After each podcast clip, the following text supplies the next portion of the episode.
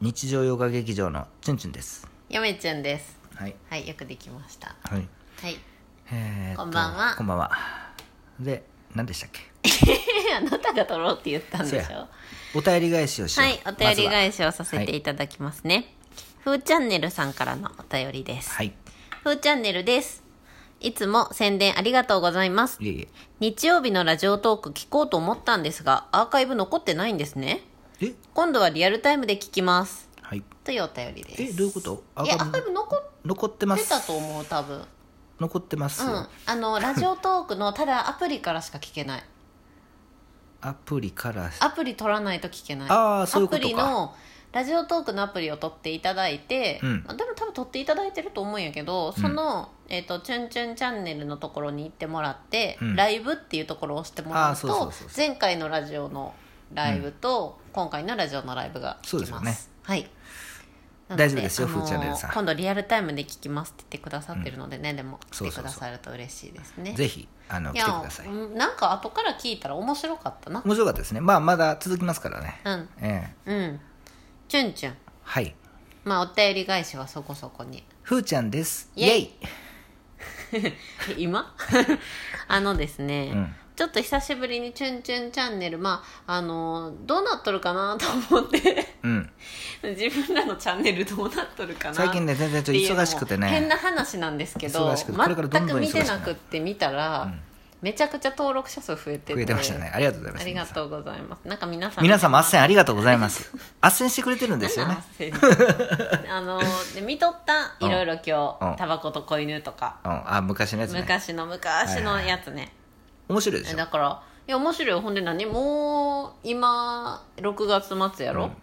6789月なんよ確か去年のはいはいはい YouTube 始めたのそが、うですよねもうすぐ1周年ですよそうですねもうすぐ一周早いね年一周年です一ね年まだ1年経ってないですからねでまあその1周年を前にさ、うんまあ、どんな動画をい昔撮ってきたんかなと思って、まあ、まだねあの初期の、うんいっちゃん最初の動画は、うん口に牛乳含んで見るためにまだ見てないけど、はいはいい、はいつかやりたいと思って、はいはいはそうい絶対笑えるから、うんあの BGM がすごあいなた牛乳飲めないでしょ私はあのオレンジジュースで勘弁してもらうけどちゅんちゅん牛乳ね、まあそんなこんなんで見てたわけですよ、うんでそそしたらさあの、うんチュンチュンの小説うんみたいな動画が出てきて、短編小説ね私が書い悪魔たと諸の女作会話うん諸女作悪魔との会話っうんて面白いいでうしょ小説が出てきまして まあね2回ぐらい聞きました、で今ちゅんちゅん帰ってきて聞いてまあ3回聞きましたよね今日、面白いあれ本当にもうえ今から10年ぐらい前もうちょっと前かないや10年ぐらい前と前かだから前のチュンチュン今のうんお仕事してる会社じゃなくて、プータロの時に書きましてそうそ当うそうそう然プータロ10年前から小説の書の字もあの知らないし読もうとも思ってなかったけどふとなんか小説短編小説みたいなの書いてみようと思って書いたのがはいは「いうん悪魔との会話」っていうのが出てきたんですよねうん、そのあの主人公を悪魔にしたその心はうんなんとなくあそううんあ悪魔が心に住み着いてたんだねだだから下書きもほぼなしでえあれうん本当ほぼなしであてかあのあれ多分えっ、とパソコンで売って原稿用紙うに、んうんうん、なんかパソコンで売ったからうーんって感じですよねいやそれがねあのちょっとまあ聞いてくださった皆様特にうん今日このお便りをいただいたふーチャンネルさんなんかはあうのんすごい面白いあのあ違うわふーチャンネルさんはごめんなさいタバコと子犬やあのが面白いって言ってくださ嫁っちゅたりんととかチュンチュンのその掛け合いのリレそうそーうそう形式の小説ねうん短編小説ああのれはアドリブあれも面白のいリレー小アドリ説ブが面白いって言ってくださったりとか、あのしてたんですけどその、実は「悪魔との会話」っていうチュンチュンが一人で、うん昔、うんプー時代にうん書いた小説、うん、それがね意外と面白いので、うんちょっと見てもらえたらなとそう思っですて、ね今日ラジオ投稿今やからこそ300人ぐらい登録いるん ですかもっといるんですか今は知らないですけど374人ですよあ今増えましたねだいぶ増えました皆さんあっせんありがとうございます8000ってなんや本や当かこらんなくだらへんチャンネルでもチャンネル登録していただきまして本当にありがとうございでまもす暇つぶしに聞くにはちょうどいいよ寝る前にね、ううんん何回も聞いてください見途中で寝て見事ますんに嫁でちみんゃんな寝るからいつもこれ聞いてると、そうでそれでその悪魔との会話の何が素晴らしいかっていう話を日今更ねしたいのそうそうそう、今更やっていこ今う更評価してる今更やっていこうっていう回です今日ははいはいはいでさ、うんまあいいところを言っていきますよじゃあ「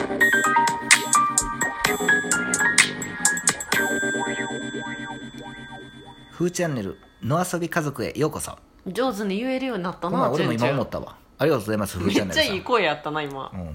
んなんか言えるようにめなりっましちたゃ言えるようになったな口回ってきたね、であの、まあ、何が素晴らしいって、うんまあ、ちょっとまだ言えないんですけど動画を見ていただきたいのでうん書き出しとうん最後のうん書き終わりうんこの2つの部分に特に注目してみていただきたいそうですねラストあ最初とラ最スト、ね、初とラストあれはすごくなんていうんですか当然やっぱりチュンチュンあの小説が、うんあの読めませんので、うんあの読めませんし今は読めるように なってよ今もあの読めませんので読めてるじゃん、あのあんまり読めないので、うんそうまあ、ぼちぼち読めてるので、まあぼちぼちね、うんもう当時なんてそんな書の字もね知らなかったんでそうそうで、まあ、動画の中でもちらっと言ってるんですけれども、まあ、すまだ見てない方のた長めいに言うねと、短編な超短編小説なんでそんなねそんな皆さんのそのプライベートな大切な時間をもうすごい長時間そのねお付き合いしていた何だの話く動画ではないですので、まあ、ちょっとですけれどもお付き合い願いたいですよね私興味あるが方喋っはてるでしょ興味ある方は探してみてくだ私さいが喋ってるでしょええその村上春樹さんの小説のオマージュだと思ったわけです、最初嫁ちゃんがそれを見た時にね、うんうんうんただふと気づきました、うんチュンチュンはもう小説が読めない、うんましてや村上春樹さんの無の字も知らないわ けですよもちろん読んだこともないし村上春樹さん誰みたいな、うんノルウェーの森が知っとるか知らんかぐらいのやー知らん知らんぐらいのレベルのチュンチュンがん書いたとそういう小説を、うんでもびっくりしたし、まあ、そのまず構成とかね、うんその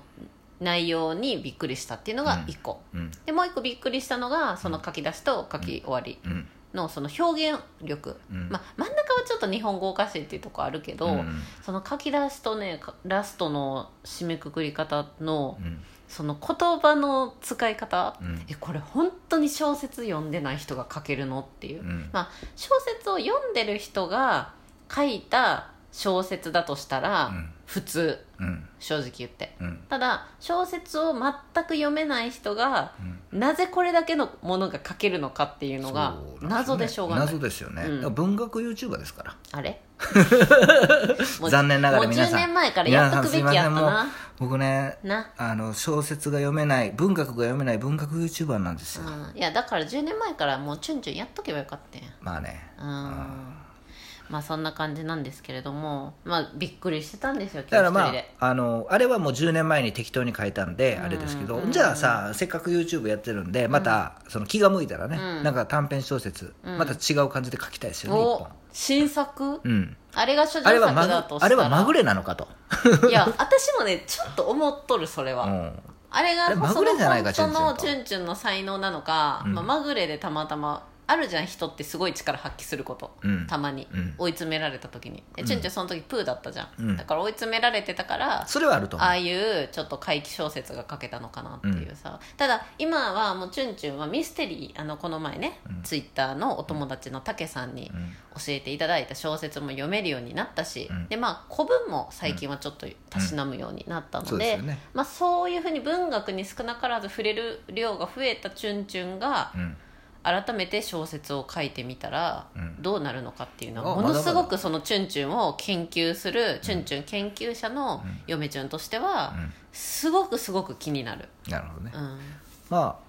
ああのーどんな小説書こうほんじゃテーマがまず必要あでまあすよ実ねは嫁ちゃんちょっとね考えてるんですそれは何があこういうことをやりたいなっていうのはあそれはさっき聞いたやつでしょ、うん、それまで言えませんあーそれはじゃなくて、うん完全にその、チュンチュンオリジナルの短編小説第2作、うん皆アさんマゾンプライムオリジナルみたいなテンションで言ってたけどいやいやあの チそュれンチュンオをリジナルってなんやチュそンチュンオリジれナルなんやそれのチュン短チュンオ超リジ短ナルって編小説を1本書こうと、気が向いたら超短編ってことはまあ原稿用紙56枚ぐらいってことかそうですよね、ううんんだから原稿用紙56万なんてすぐ書けますからね、えただええいやあのさなんかさ、うんそのあの原稿用紙さ100枚とかさ、えってなるやんうん、うん、普通100枚じゃ少ないよまあ少ないようん普通はなそう、うんもうね1000枚2000枚ないとまあ本当そのレ最低ベでルもですよね最低でもねなんか逆にこう走るのが難しいんですからそうあの短い文章になればなるほどそもうこう厳選して言葉を使わないといけないかそうならんですねよ、まあそんな原稿用紙の枚数とかね、うんあんま気にしたことないですけど、私は。うんまあ、ただ超短編小説なんで、まあ、うん5、6枚、まあでも気分が乗ってきたら、うんあのまあ分からんちょっと超じゃなくて短編小説ただの短先生編、って呼ばなあかんなうん、なんかあのピースの又吉さんがさ、うん急に芸人仲間から「先生」っていうあだ名をつけられたって いうけどチュンチュンもそのうち「先生」っていうあだ名つけられるかもしれんよ、ああなるほど、次の作品次第によってはああそういうこと別の肩書き「チュンチュン先生」っていうああなるほどねチュンチュンさんじゃなくて「チュンチュン先生」って言われる、あなるほどねかもしれんまあどういう小説書くかわからんけどなまあちょっとテーマはね決めないとうんダメなんですよね、前のうんそのさそのさ今言ってるその悪魔との会話っていうのはテーマがあったんですよ、自分の中あで今回は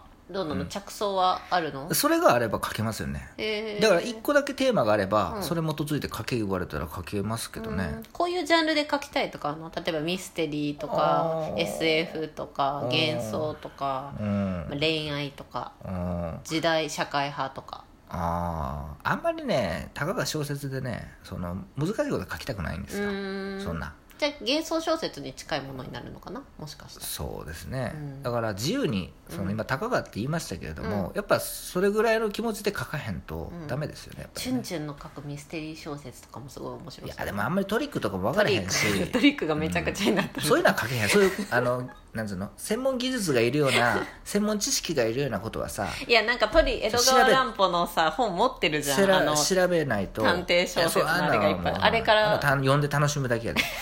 そうそういうそうなんですのね技術がなくてもその書けるような、うん経験とかそのも今持ってる感覚とか経験知識で書けるのが一番手っ取り早いですよねまあそんなこんなでうん決まりました、はいチュンチュンの、うんえー第2作、まあいつになるか分かりませんけど、いつかね発表したいと思います、それでは皆さんさようなら